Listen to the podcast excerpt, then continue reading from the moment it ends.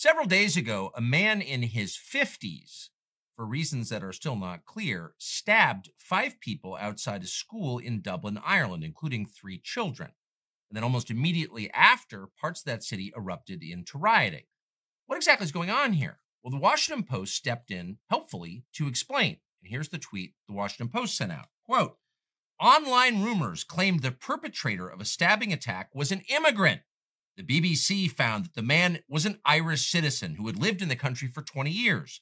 Police blamed, quote, a lunatic faction driven by far right ideology for the riot in Dublin. That was the Washington Post's explanation. But actually, the man was an immigrant. He was from Algeria, and as it turns out, he's been living in Ireland for 23 years at public expense. He has never had a job.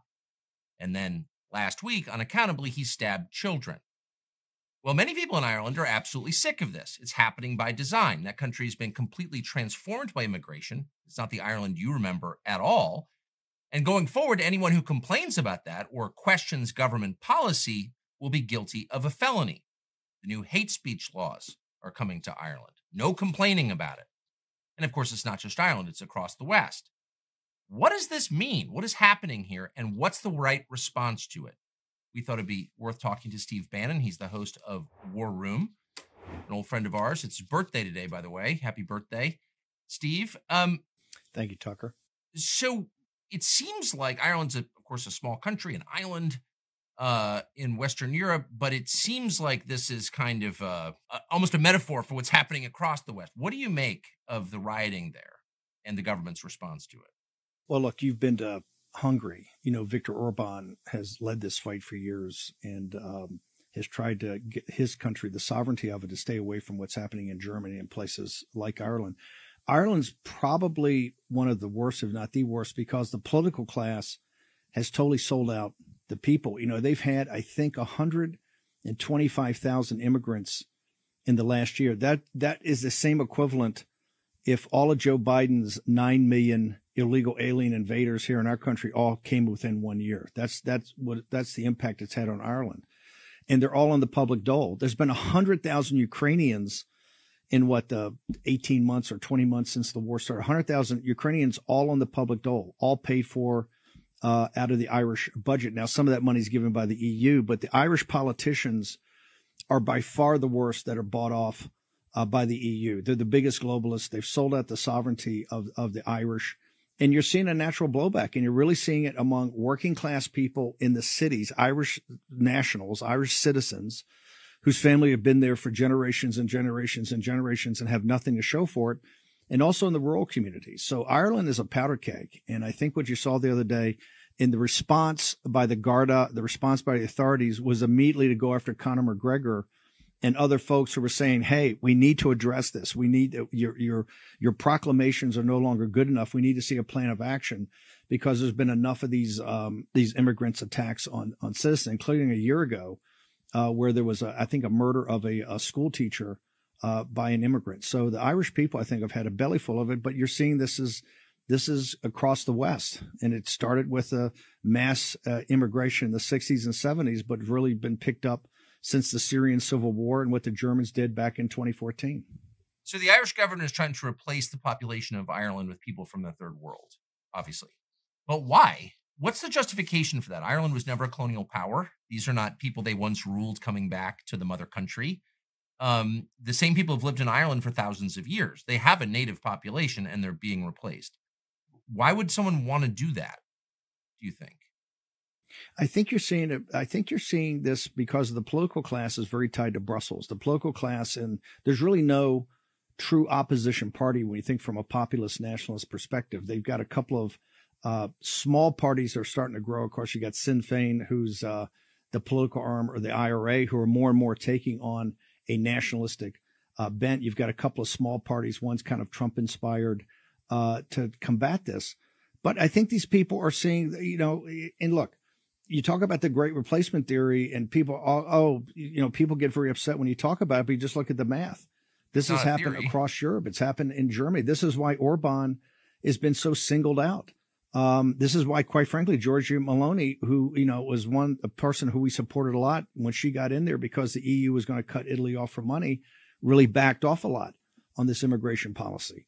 The Germans and uh, the people in Brussels, the party of Davos, just doesn't think the working class um, European population is very controllable. They think they're dangerous. They think they're the cause of these world wars in World War One and World War Two. And so they've always been uh, they've tried to control them every way possible. Now they're using immigration, and Ireland is one of the worst examples, and that's why it's a powder keg.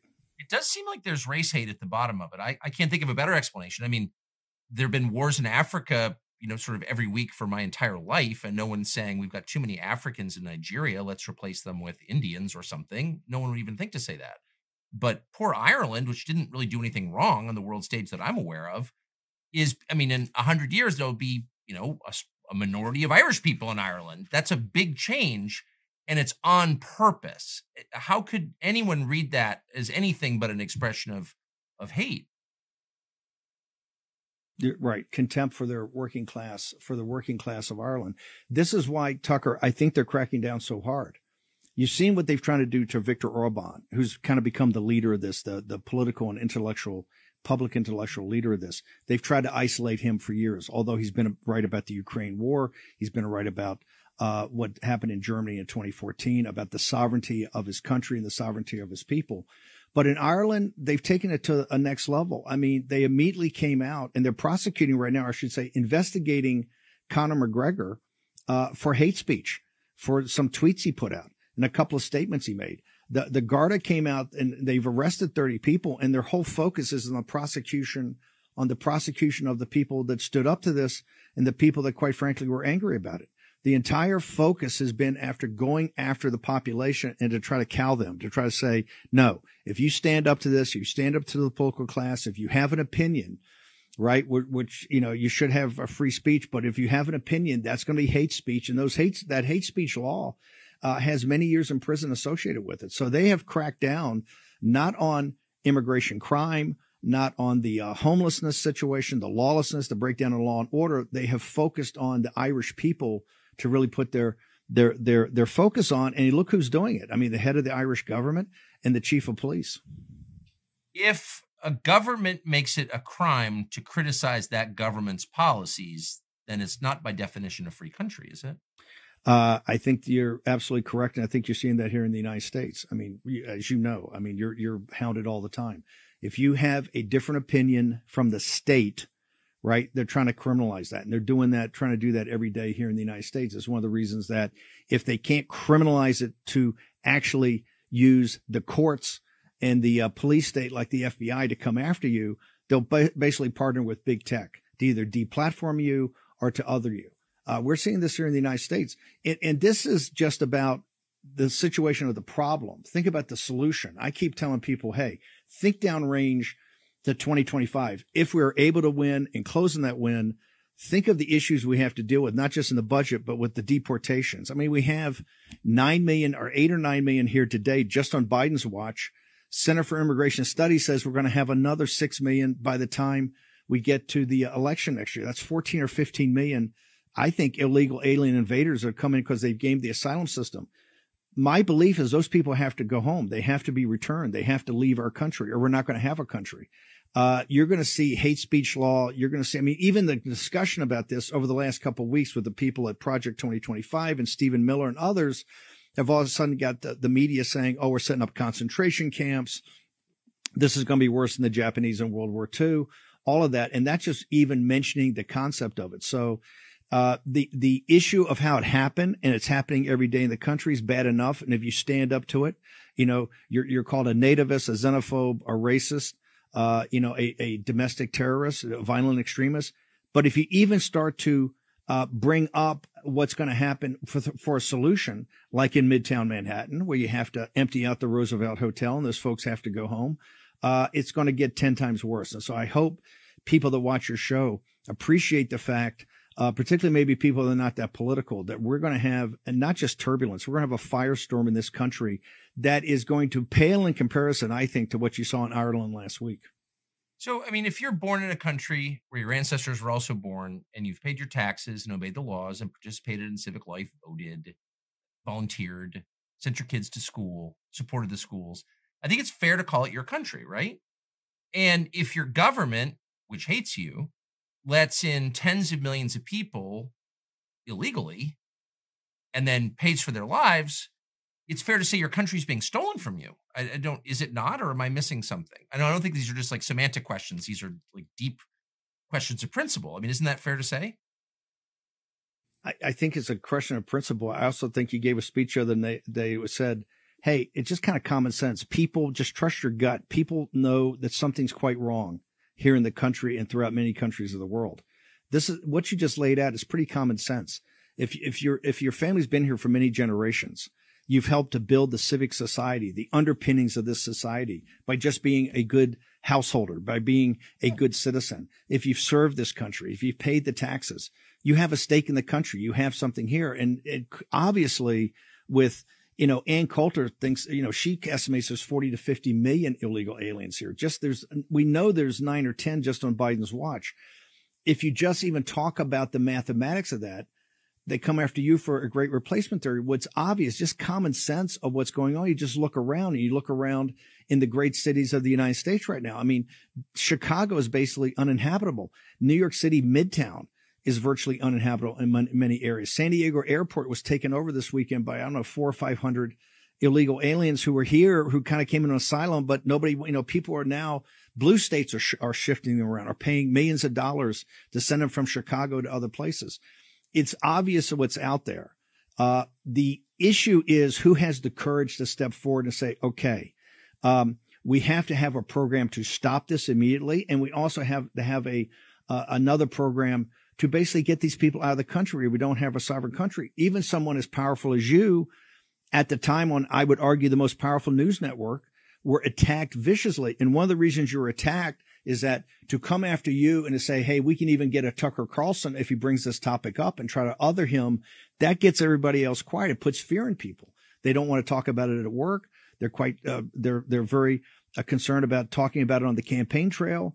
Uh, in the halls of Congress. Look at this right now on the Ukrainian deal to get another $80 million for the money laundering operation in Ukraine. The Republican Senate's going to do a couple of cosmetic things on the asylum program just to try to sell it to the American people. There's no talk at all about really sealing the border right now. There's no talk about moving the House of Representatives down to McAllen, Texas. And you just, you just, you, you hold the House of Representatives there until the border's sealed, till the Rio Grande Valley's safe.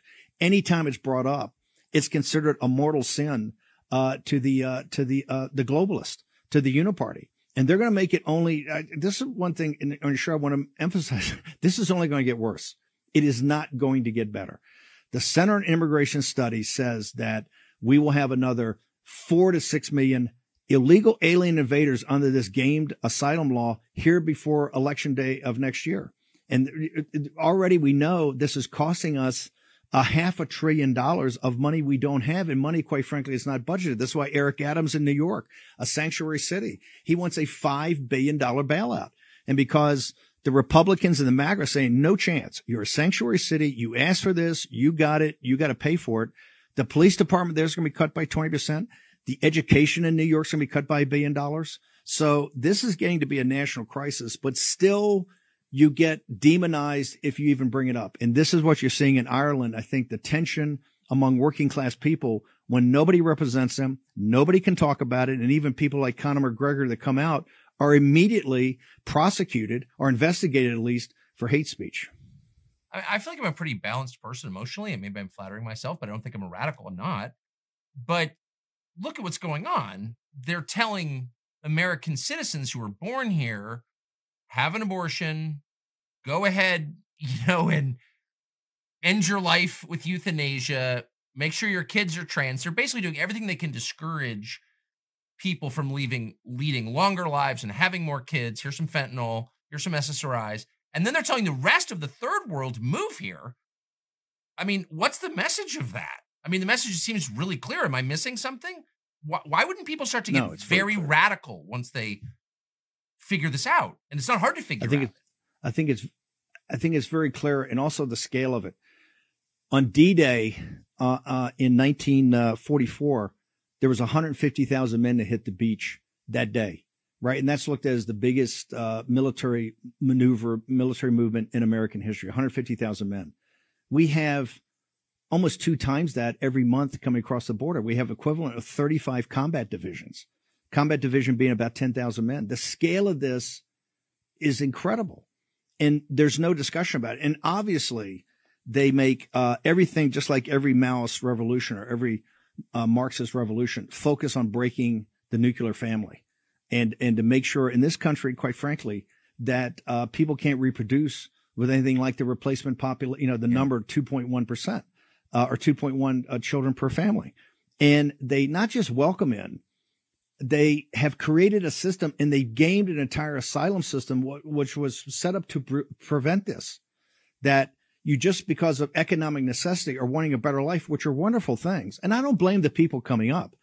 If I was down in that situation, I would too, but that's not what our too. asylum system and immigration system was supposed to do. They purposely went and gamed that system, not just to make it easy as possible, but then to fully finance it. And if you look at the, the situation we are economically, know, Tucker, we passed $33 trillion of debt on 18 September, on the morning of the 18th of September. Right now, we're basically 60 days away from that. We, we're at $33.8 trillion. We will pass $34 trillion, I estimate, on the 28th of December. A hundred days after hitting 33, we'll pass $34 trillion. We are beyond broke. We are technically a bankruptcy right now.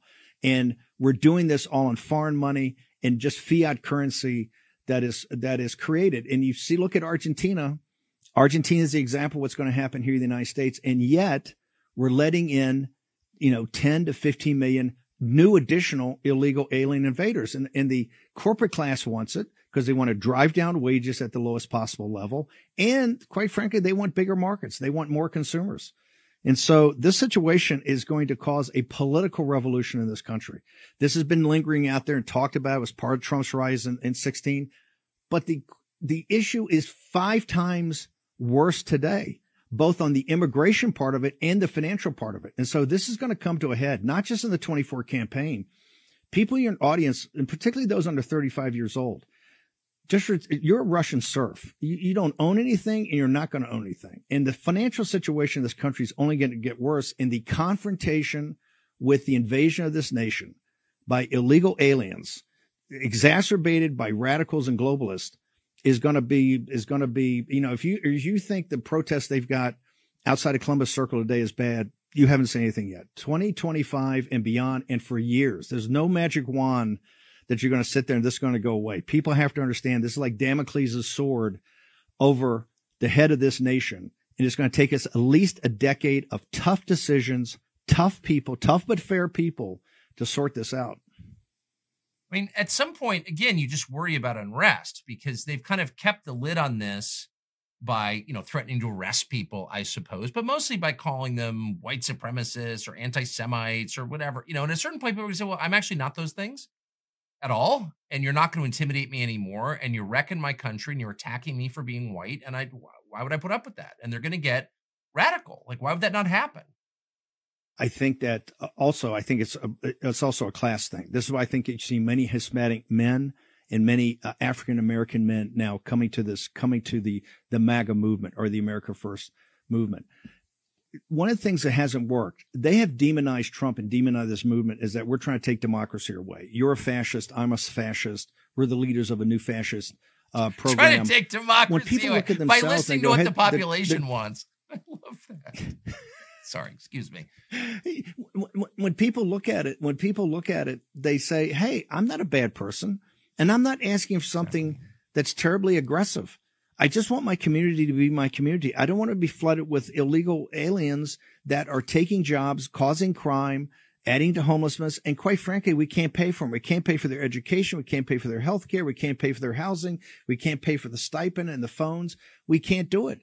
And people look and say, Hey, they're calling me a fascist every day. They're calling Tucker Carlson and, and, and, and Donald Trump and Steve Bannon and many, many others uh, leaders of a fascist movement. Well, I don't feel like a fascist. I feel like it's common sense. I think that's the power of your speech the other day. You said, Hey, just look around. Just trust your gut. Just look around and see. It's, it's, something feels very wrong, feels very different in America. And if you even go back a few years ago to the debates we used to have in Obama's first term, they almost seem kind of naive. They seem very, you know, oh, Obamacare and they, they, the, the scale of the problem's gone up. The complexity of the problem's gone up and the viciousness of I think it's like the um, it's like the bourbon aristocrats in uh, in pre-revolutionary France. They said, you know, they didn't know anything and they didn't learn anything.